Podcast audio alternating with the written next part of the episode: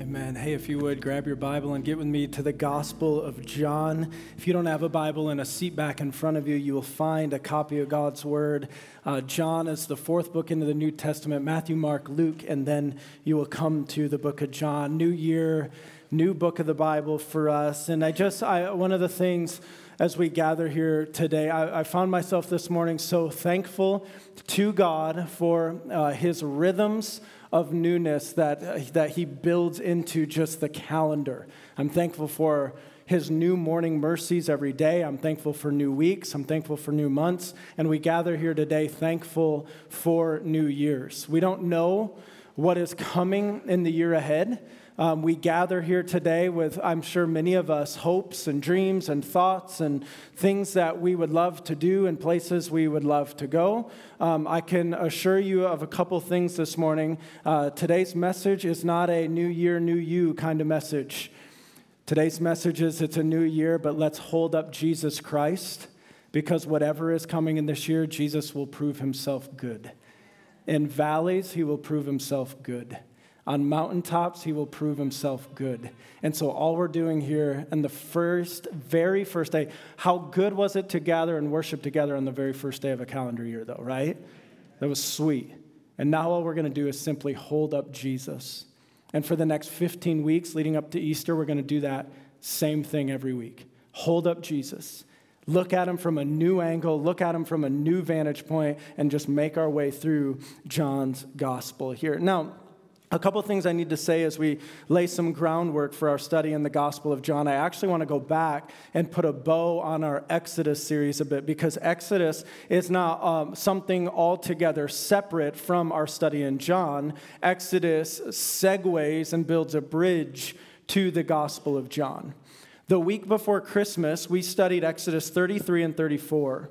As, Exodus, as you come to Exodus 35, um, what you have from Exodus 35 to chapter 39 are all the details of how everything that God gave to Moses to be built, the tabernacle, all its utensils, it's all the details of how all of those things were actually built. Exodus chapter 40, which we glanced at last week during our Christmas weekend, is this beautiful picture of the, the, the tabernacle finally being erected at the center of the camp. And as the tabernacle goes up, the glory of God comes down, the cloud settles on the tabernacle, and the glory of God manifests himself in the presence of his people. As the cloud remained there, the people would remain camp. As the cloud would lift and move, the people would move following the presence of the Lord and his leading. But you have this powerful picture as Exodus ends of God's glory manifest at the center of the camp in the tabernacle. As John begins his gospel, he begins it differently than the other gospel writers. If you opened to the first page of the book of Matthew, you would find a detailed genealogy proving that Jesus has come from the line of David, from the line of Abraham. If you open to the beginning of the book of Luke, you'd find this awesomely detailed historical account of Jesus' background and another lineage that he unpacks there. John starts his gospel right off the bat by laying the theological groundwork of who Jesus is. The very first words we come to in the gospel, and we looked at last week on Christmas weekend, in the beginning was the Word, and the Word was with God, and the Word was God. Boom, first line of the gospel. John wants us to understand Jesus is God in flesh. You go down in chapter 1 and you find in verse 14, and the word became flesh and dwelt or tabernacled among us. This God was pleased to condescend and come down and dwell with broken humanity on the greatest rescue mission to save humanity from the penalty of their sin. And so, this is how John begins the gospel. He lays out this theology of who Jesus is. Now, I love when books of the Bible give us an explicit purpose statement of why they were written. I'm so thankful when the Holy Spirit inspires one to write, This is why I wrote this book. At the end of John's gospel, we find his purpose statement, and it's these words in John 20, verses 30 and 31. It says, Now Jesus did many other, what's that word? That's a big deal in John's gospel. We're going to talk a lot about that today and in the weeks to come. Now, Jesus did many other signs in the presence of the disciples, which are not written in this book, but these, these what? Signs are written so that you may believe that Jesus is the Christ, the Son of God, and that by believing you may have life in his name.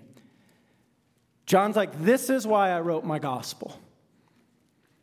I could have written about, John speaking, I could have written about all sorts of signs that Jesus did, but I've picked the ones that I've picked so that you may believe, and so that in believing you may have life in his name.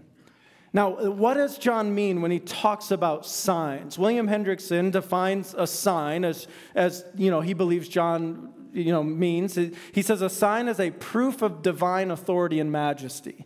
So there's seven signs throughout the Gospel of John we're going to study again and again in the midst of uh, other things Jesus did and taught. But the whole point is that we would see that as Jesus performs these signs, these miracles, these proofs of his divine authority and majesty, we would believe, and in believing, we would have life in his name.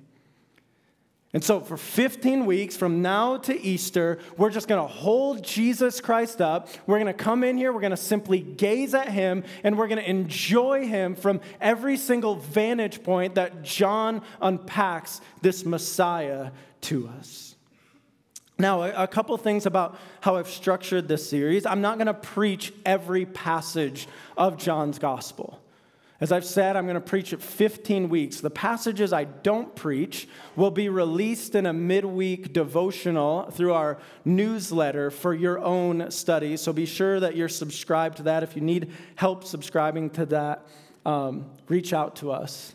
And then the last thing I'll say, by way of just laying the foundation, is this fits in line with the purpose the Lord has given us this year of just understanding more of who God is. We say around here that worship is a response of praise and adoration to God for who God is. If we're going to respond in worship to the way God's worthy of, we need to know who He is.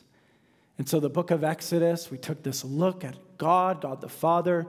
In John's gospel, we're taking a close up look at God the Son, and then after Easter, a short series on God the Holy Spirit. And so, I want to begin our study in John's gospel by looking at the first of the signs he does at John chap beginning in John chapter 2.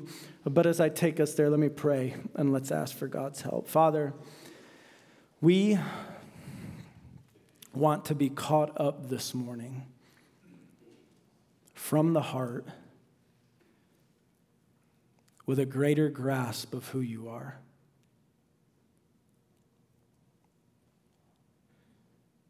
Lord, uh, at the beginning of every new year, we're bombarded with all sorts of tactics, all sorts of rhythms and routines, and not all are bad, Lord, but what we need the most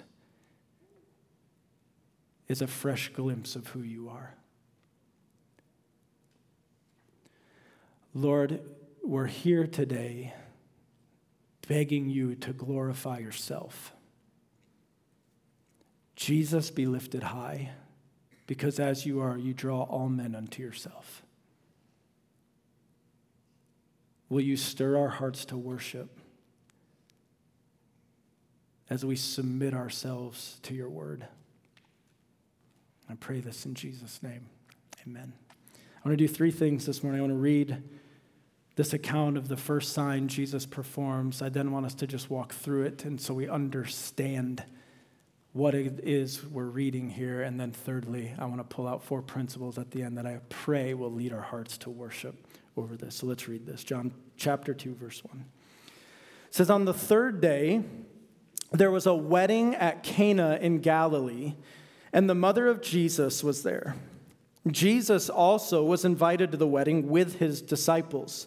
When the wine ran out, the mother of Jesus said to him, They have no wine. And Jesus said to her, Woman, what does this have to do with me? My hour has not yet come.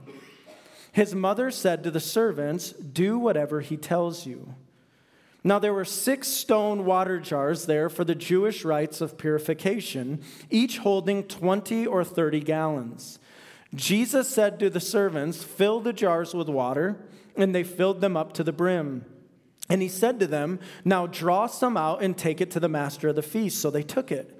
When the master of the feast tasted the water, now become wine, and did not know where it came from, though the servants who had drawn the water knew, the master of the feast called the bridegroom and said to him, Everyone serves the good wine first, and when people have drunk freely, then the poor wine.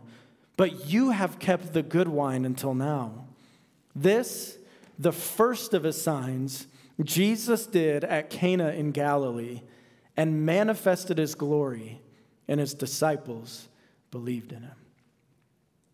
So, the setting of this first miracle is, uh, as verse 1 tells us here, at a wedding in Cana of Galilee. Now, there's something we got to understand right off the bat. When we read the Bible, when we come to a word like wedding, it is almost impossible for us to not interpret that word wedding with, uh, with without bringing in our context of what a wedding is. And so, in, in our day, we're used to celebrating a wedding by showing up to a church, or these days more showing up to a barn, right? Showing up to a barn, having a ceremony, uh, you know, lasts somewhere in kind of our tradition in the range of a half hour. If the pastor starts going 35, 40, you're like, wrap it up, man, we got to eat.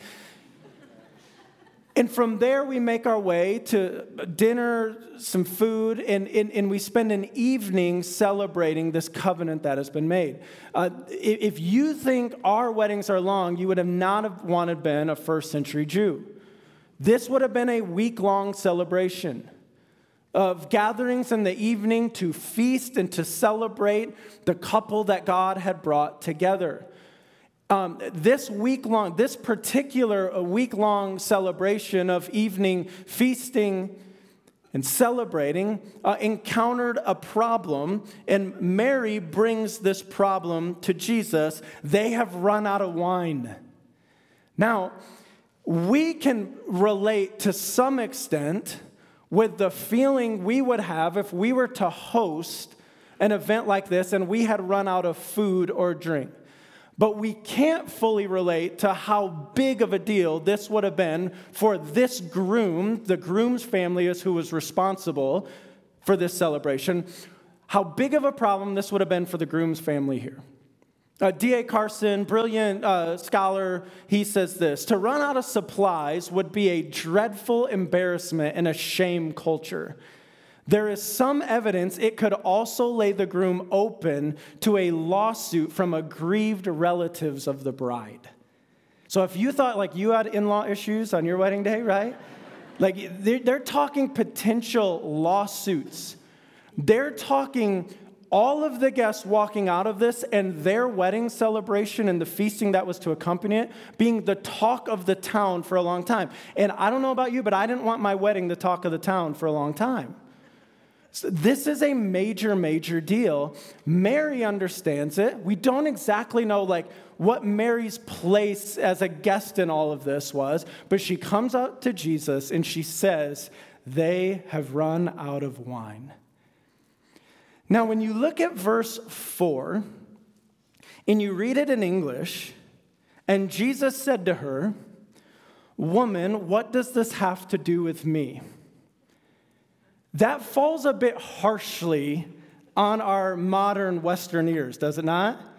Like teenagers in the room, I do not recommend, hey, clean your room. Woman, what does this have to do with me? You're not Jesus. Don't try it, it won't go well. What makes this fall a bit harshly on our ears is that there's really no good English word to translate here what we have woman. Uh, it's actually the same reference Jesus will use from the cross when talking about Mary as well. One scholar says the closest thing we have in English is probably the phrase ma'am. Jesus, by no means, is speaking disrespectfully to his mother here. But it does seem that in this interaction between mother and son, there is a gentle rebuke from Lord Jesus to his mom, reminding her of what's going to take place when he begins to manifest his miracles in public ways.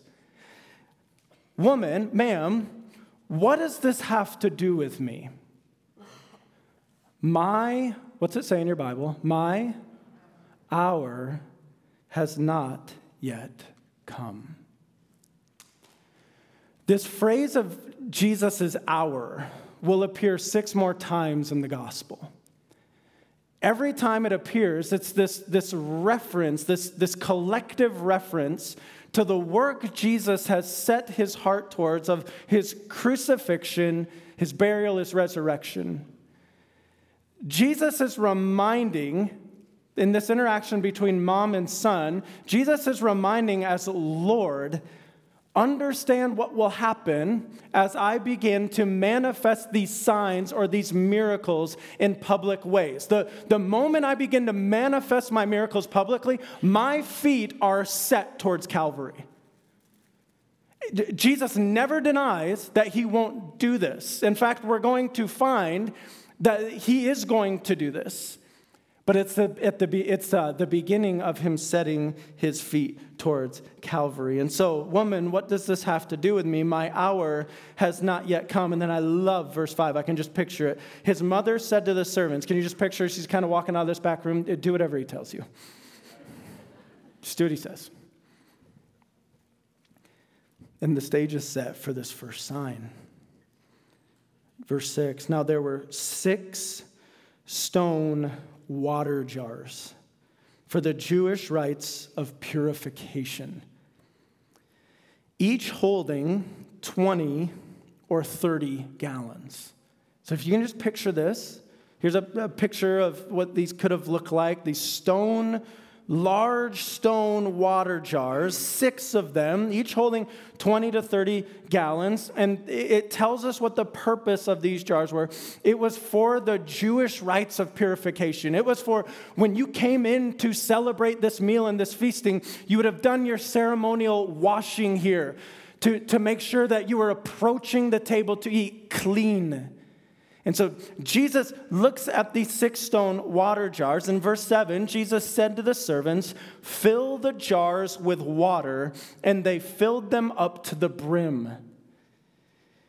And he said to them, Think about, uh, think about this now. Okay, hold on. Just look at me. Look at me. I don't know about you. I can only speak for like my experience growing up studying the Bible. I didn't study it till I was 19. Who am I kidding? Um, hearing preaching on the Bible, then studying it more at 19 and, and beyond. Especially with the miracles of Jesus, we can grow like so familiar to them.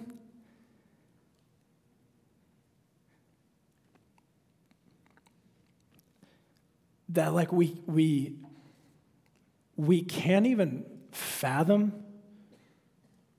what it would have been like to be in this back room or wherever this took place in a courtyard somewhere and to see massive jars of water, massive jars be filled with water.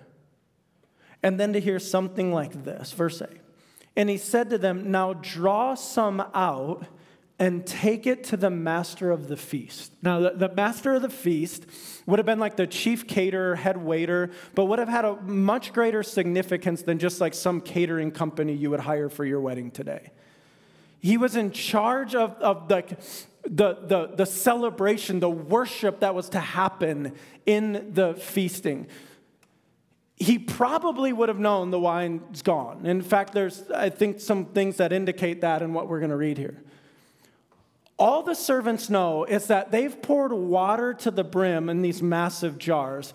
Now, by Jesus' word alone, they are to take some out and to approach the master of the ceremony. Everything in their past experience is no different than our past experience. Meaning, when we pour water into something, what do we expect to dip out of it? They're walking to the master of the ceremony by faith in Jesus' word alone. that something's going to happen here. We read this like, oh, yeah, well, of course, he's going to drink wine. Do you understand how crazy that is? Do you understand? Do we understand how supernatural this is? And so he says, Now draw some out, take it to the master of the feast. So they took it. Now, when the master of the feast tasted the water, now become wine, and did not know where it came from, although the servants who had drawn the water knew, they're like,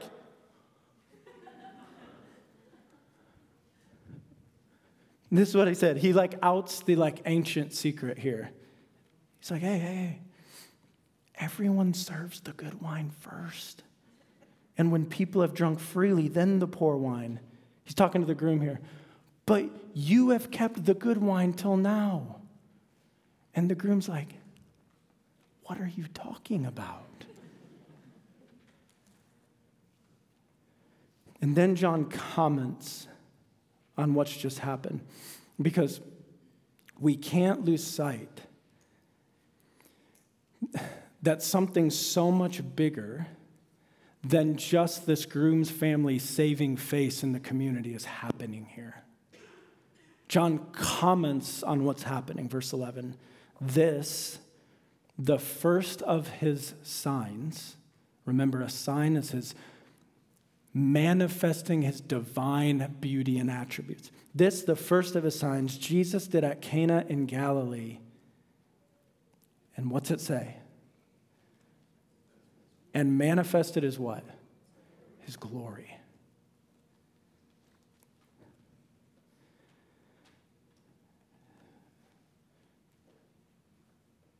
At the, begin, at, the, at the center of the community in Exodus was the tabernacle, and the glory of God came down and manifested his glory in their midst.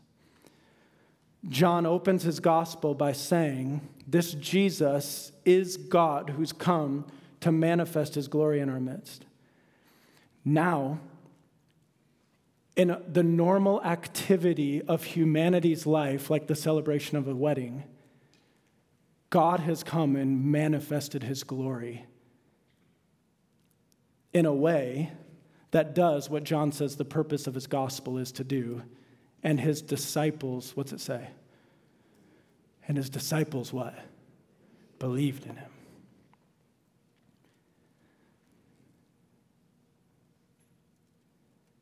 How cool is this? Like, really, when you stop and think about it, when we realize that this isn't just a story on ink and page, it is that, but it's a story that happened in an actual place of a wedding in first century Cana. How cool is this? Now, it's one thing to read it, it's another thing to understand it, but we can't stop until we're worshiping over it. Four, four things I want to bring out to us today. Water, let's call it water wine in our worship. Water wine in our worship. First, if we're going to worship over this, we need to see this sign, this miracle, with fresh eyes. God's got to do a fresh work in our heart on the first day of this year. Because you and I both know this. We can set our alarm for a morning devotion time. We can be to John chapter 2. We can walk down the stairs or down the hallway. We can find our favorite morning seat and we can sit down and we can, we can read this story and, and we can read about water miraculously turning into wine. We can see that he manifested his, his glory. We can see that the disciples believed. And the whole time we can be yawning our way through it.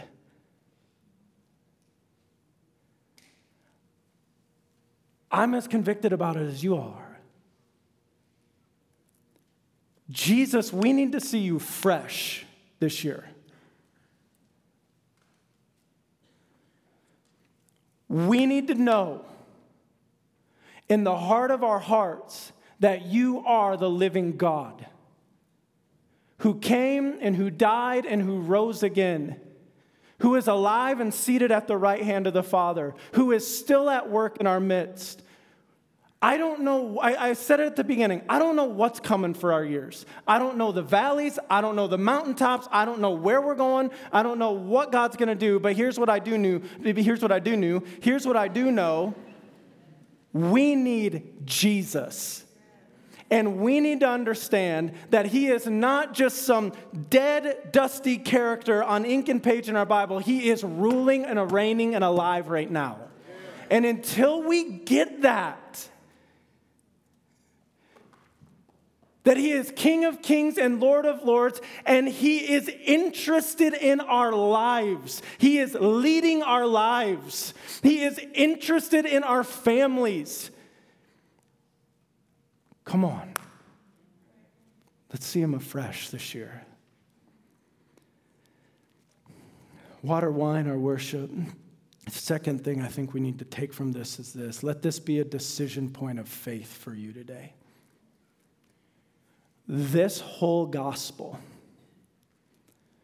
is for the purpose of us seeing who Jesus is, looking at the miracles that he did, and bringing us to rock solid bedrock belief that he is Lord in Christ. And that the moment we believe, we will experience life. We will have life. The purpose of the signs, the miracles in John's gospel, isn't just about the signs. Meaning, if you can imagine those servants in that back room, when, when they realized all, however many gallons that is, of those six jars have turned from water to wine, sure, they would have went over there. They would have looked at it. They would have smelt it. They might have touched it. They would have pulled it out. They would have rubbed their eyes to make sure what they what their brain is telling them is actual reality, but they would not have worshiped the wine. Their heads would have turned to worship the one who has the power to do that with the wine. I'm saying this to say if you're in the room today and, and like somehow you're like, hey, new year, new me, I'm going to church tomorrow. You have to understand something. Everything that we've studied this morning, you're going to be back here next week. Everything we're going to study next week, and then you're going to come back the next week, and everything we're going to study that week is all for the purpose of driving your heart to a place where you have to decide who Jesus is. You have to. You're going to be confronted with miracle after miracle after miracle, and you have two choices. You can get on your knees and say, Jesus, you are truly Lord and God. You have come to save me from my sin. I declare my faith in you. I will follow you with my life. The only other option you have confronted by these miracles is to persist in unbelief and deny his lordship. But you don't have a third path of just getting to hear these and experience these and doing nothing with Jesus. Today is the day to believe. Today, first day of a new year, is the day to say, I see that my sin has separated me from my holy God creator. I see I'm desperately in need of a Savior. Jesus, I declare my faith in you. You are Lord, and I am not. And I will follow you with my life. Today is the day. He has come to save you, He has come to know you, He has come to rescue you. Today is the day to believe it. And so we see this story, we see the sign with fresh eyes. We, we must let this be a decision point of faith. The third thing that I pray will lead our hearts to worship over this we must worship over the picture of the new replacing the old. Now, what do I mean by that? If you think what I'm about to say is a bit of a, a an interpretive stretch, stay with me here because I want to show you from multiple examples of how John uh, begins his gospel what I believe Jesus is doing here. throughout so much of my life, I have wondered, Jesus, of all of the like first relatively public signs you could have done, why this one? Like, it seems like I, I would have some better ideas. It's usually a dangerous place to be, right? Why this one? Sure, I mean, the miracle in itself of water going to wine, that, that's awesome in and of itself. But is there more to this? And it seems that there is. One of the things that we see here, remember, Jesus doesn't do anything by happenstance. What were the jars of water used for? They, was, they were used for the, the, the ritual cleansing. There's something to this out with the old, in with the new, in which Jesus takes what has been used for their ritual cleansing of the washing of hands and washing of feet, and he says, Out with the old. Out with the old ritual religiosity cleansing in with the new, in with the new wine of the covenant. And this picture of the wine of the covenant is a powerful one because Jesus' first miracle has to do with this, this wine. But then, if, if we think about also, as Jesus sits around his table with his disciples before he goes to the cross, he holds up this fruit of the vine and he said, This is the blood of the, of the new covenant. I think there's something to here him taking water that was used for their ritual washing and turning it into this picture of the new covenant, this new covenant wine. Now, if you think, ah, I think that's a bit of a stretch, let me show you a few other things from the beginning of John's gospel. Right after, right after this, Jesus is going to walk into the temple, he's going to cleanse it. You're going to see, you can see the heading of that right there in John chapter 2. And they're going to go, Who are you? And he says, uh, Destroy this temple and I will raise it in three days. They're like, You're crazy. It took us like 46 years to build this place. That wasn't what he was talking about. What was he talking about? He's talking about himself. There's this reality of out with this old temple, replaced by a new temple of Jesus Christ. After that, he's going to have a conversation with Nicodemus, the religious, religious leader of the day. And he's going to tell this Nicodemus in order to uh, experience the kingdom, he would need to be born again. There's this first birth reality replaced by a need for a new birth, a rebirth. And we're going to look at that next week. And Nicodemus is going to go, What are you talking about? Jesus says it's the only way of the kingdom to be born again. After this, he's going to have an encounter with a woman at a well. And she's going to talk about this Jacob's water. Jacob dug this well. And Jesus is going to talk about the water from Jacob's well. And he's going to tell this woman at this well that there's greater water now available to her. There is a new living water now available to her. And in that same interaction, the woman's going to go, uh, okay, but you guys talk about worship on that mountain. We talk about worship on this mountain. And Jesus says there's a new way of worship that's in, and it's worship in spirit and truth. John begins his gospel again and again by highlighting for us how Jesus is ushering in a new way of the covenant. And I believe we see the picture even in the first miracle here at this wedding. So, water, wine, and our worship. We have to see this sign with fresh eyes. Jesus, we want to see you afresh this year. We got to let this bring us to a decision point of faith. We got to worship over the picture of the new replacing the old. And then will you just stand for this? I want to charge us to this one. Please stand. I want to charge us, I want to exhort us to this in a new year.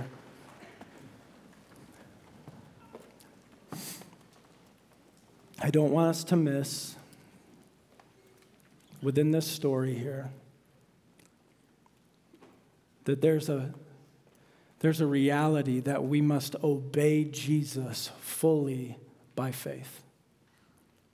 I pulled this out a bit for us earlier, but after reading this story, I don't know how many times in my life, what struck me the most this week is the words of Jesus saying, Now draw out some of this and take it to the master of the ceremony. It, I, it, just it struck me like it had never struck me before that these servants have to purely obey what Jesus has commanded by faith, as counterintuitive as it was to them at the time. All they had to go off was the command that Jesus gave them, and they do and they obey and they see the supernatural work of Jesus in the midst of this. I look at you and I say, I don't know what 2023 has in store. All I do know is this obey Jesus by faith, take him at his word. This is full of the commands of God. Take him at his word. Even when you're like, I don't think this is going to play out well, take him at his word. But I don't know if this is going to be the easy path. It doesn't matter. Take him at his word. Give Jesus right now on the first day of a new year, give him your yes. Jesus, the answer is yes. You're like, but I don't even know what I'm saying yes to. It doesn't matter because Jesus is the one asking. Whatever he asks of us, we can trust him. Jesus, the answer is yes. We will go wherever you go. We ask us to go. Yes. We will do whatever you ask us to do. Yes, you are Lord, and we will take you at your word. As counterintuitive as it may seem in the moment, we will obey him fully by faith. Amen? 2023, let's go.